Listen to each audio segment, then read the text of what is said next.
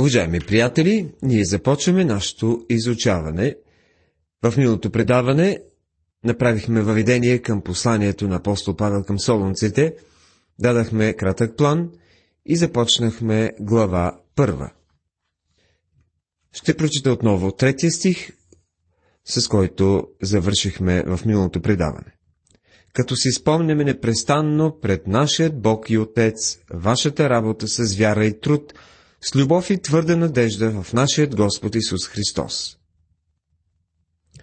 Този стих е много важен и съдържа дълбок смисъл. В този стих апостол Павел свързва трите християнски стълба – вяра, надежда и любов. Обърнете внимание как прави това. Казва се, от вашата работа с вяра и труд, с любов и с твърда надежда – Апостол цитира трите стъпки в живота на солунските вярващи. Как сте се обърнали от идолите към Бога? Това е работата на вярата. За да служите на жив и истински Бог, това е труд с любов. И да очаквате Неговия син от небесата. Това е очакването с надежда. Вашата работа с вяра е странен израз, понеже знаем, че по благодат сте спасени чрез вяра, и то не от сами вас, това е дар от Бога. Послание към Ефисяни, 2 глава, 8 и 9 стихове. Въпреки това, тук е наречена работа с вяра. Тук Павел ясно дава да се разбере, че двамата с Яков не си противоречат. Яков пише, но ще рече някой, ти имаш вяра, а пък аз имам дела. Ако можеш, покажи ми вярата си без дела, и аз ще ти покажа вярата си от моите дела. Посланието на Яков, 2 глава, 18 стих. Това е работа с вяра. Става дума за начина по който вярата става явна за другите. Вярата е отговора на човешката душа към Божието Слово. Когато човек откликне на Божието Слово, започва да ходи с вяра. Павел казва именно това във второ послание към Коринтините, 5 глава, 7 стих, защото с вярване ходим, а не с виждане. И Господ Исус казва същото. Затова му рекоха, какво да сторим, за да вършим Божиите дела? В отговор Исус им рече, това е Божието дело, да повярвате в този, който е изпратил. Евангелие от Йоанна, 6 глава, 28 и 29 стихове.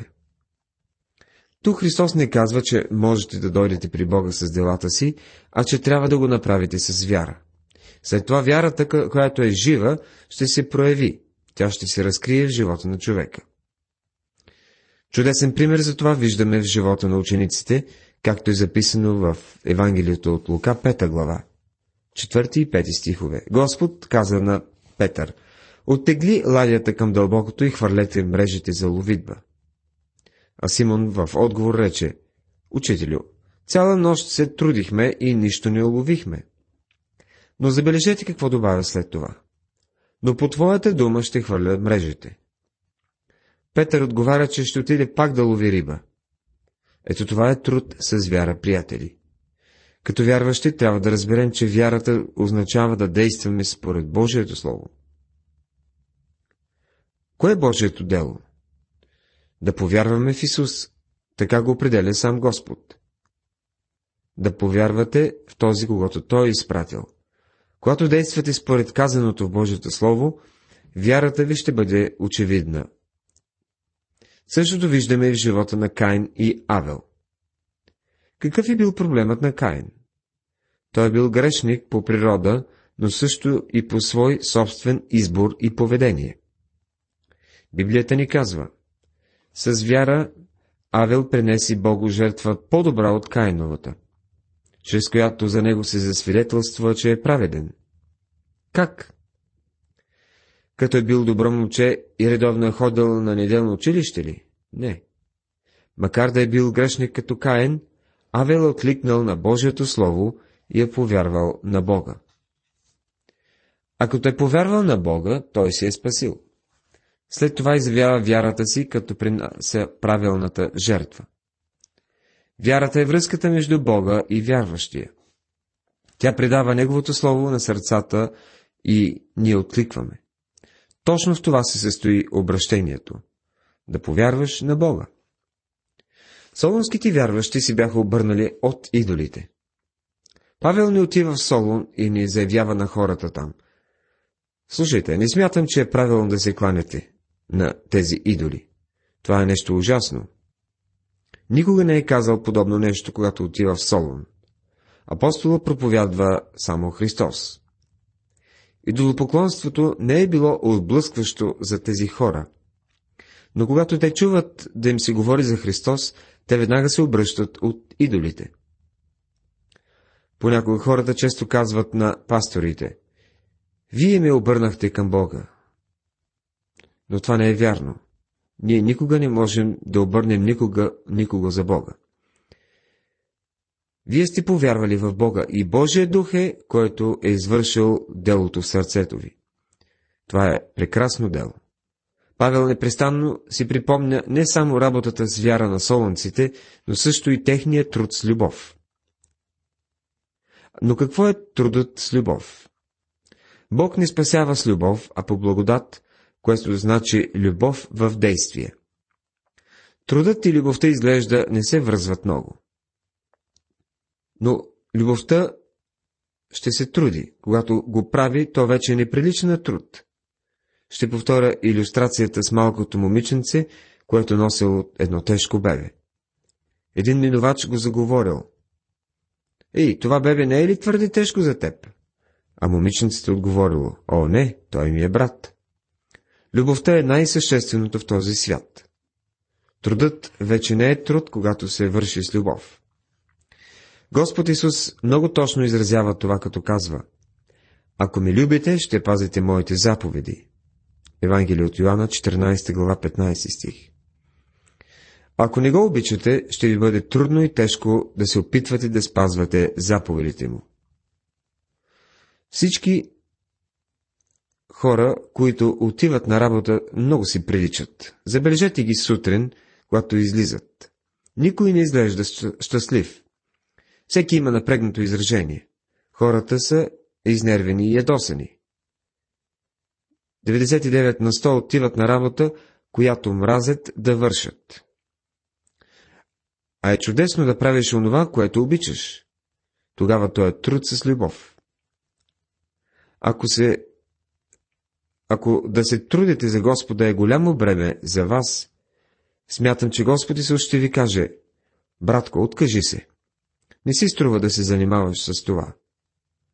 Господ не желая да бъде така. Ние трябва да го обичаме. Едва тогава, каквото и да вършим за него, ще бъде труд с любов.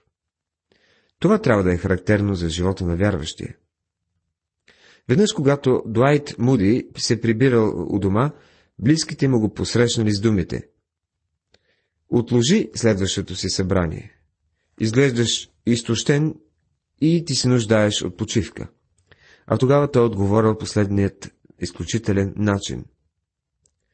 Аз се изморявам в работа, но не съм изморен от нея. Това е вярно. Любовта към Бога се изразява чрез покорство. Третото нещо, заради което Павел похвалва солонските вярващи, е тяхната твърда надежда. След като те са се обърнали от идолите, за да служат на живия истинен Бог, те очакват Неговия син от небесата. И това е твърдата надежда. Всеки човек живее с някаква надежда за бъдещето, и тази надежда, независимо каква е, ще го крепи. Човекът е разбрал това през вековете.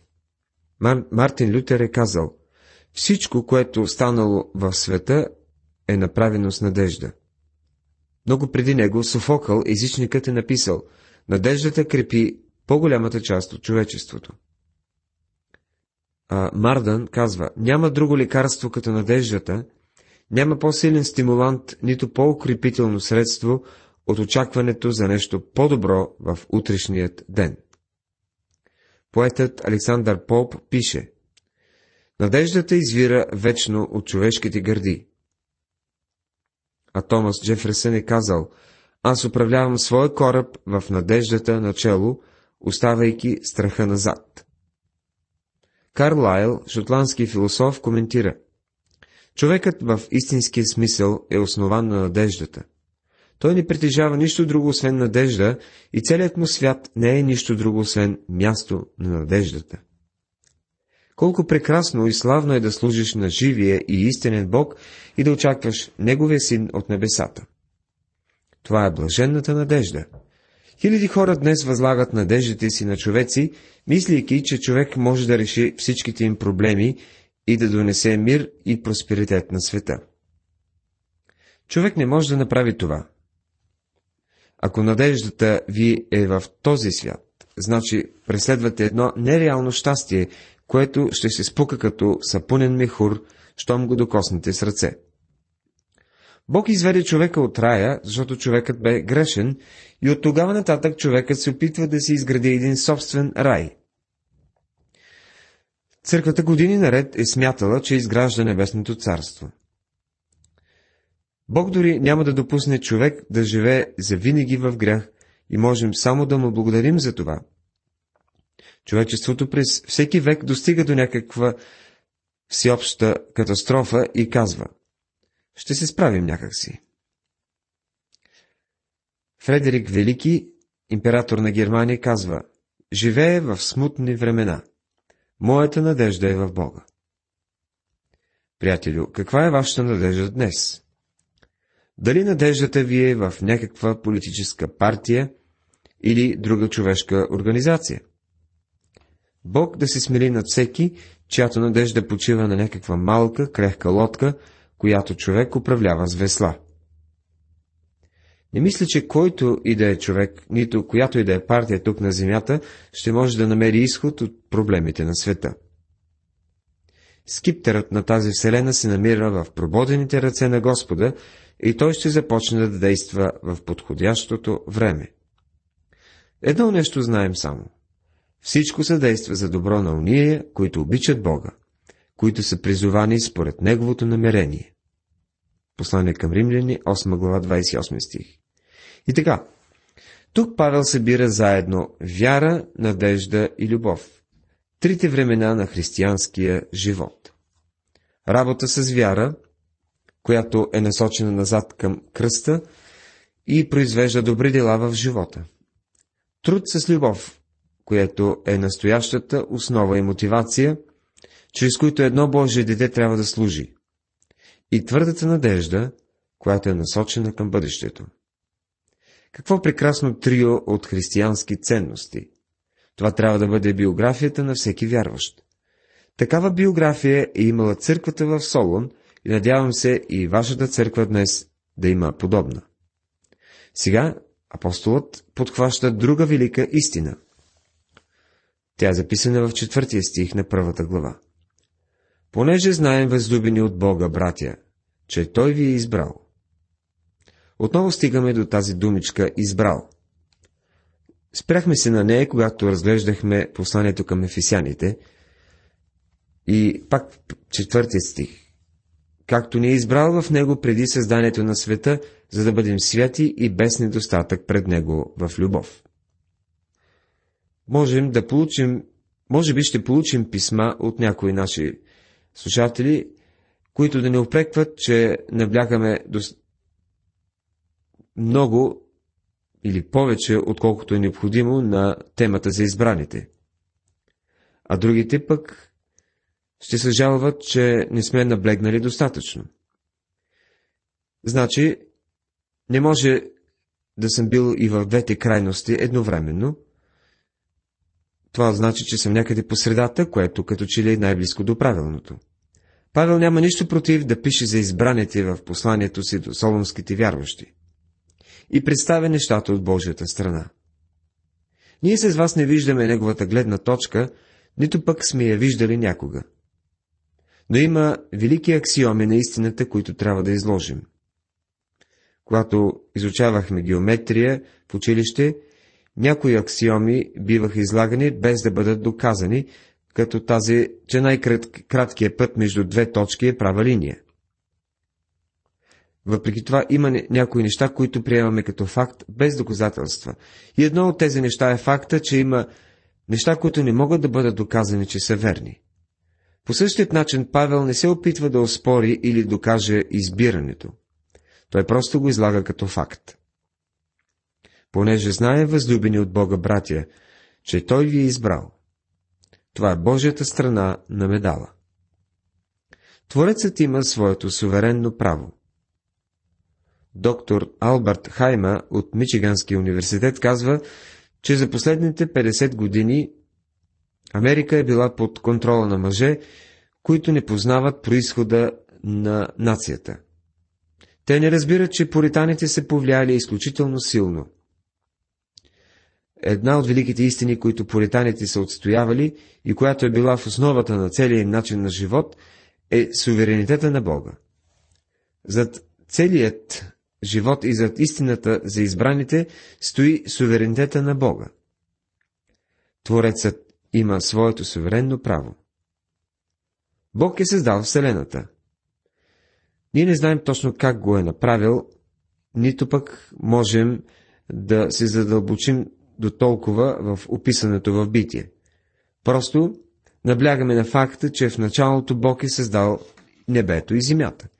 Има такива, които готови, са готови да приемат, че Бог е сътворил всичко, но отричат правото му да управлява Вселената. Отричат правото му да даде смисъл на творението си. Но ние живеем в Вселена, която е била сътворена от Бога и съществува за Негова слава.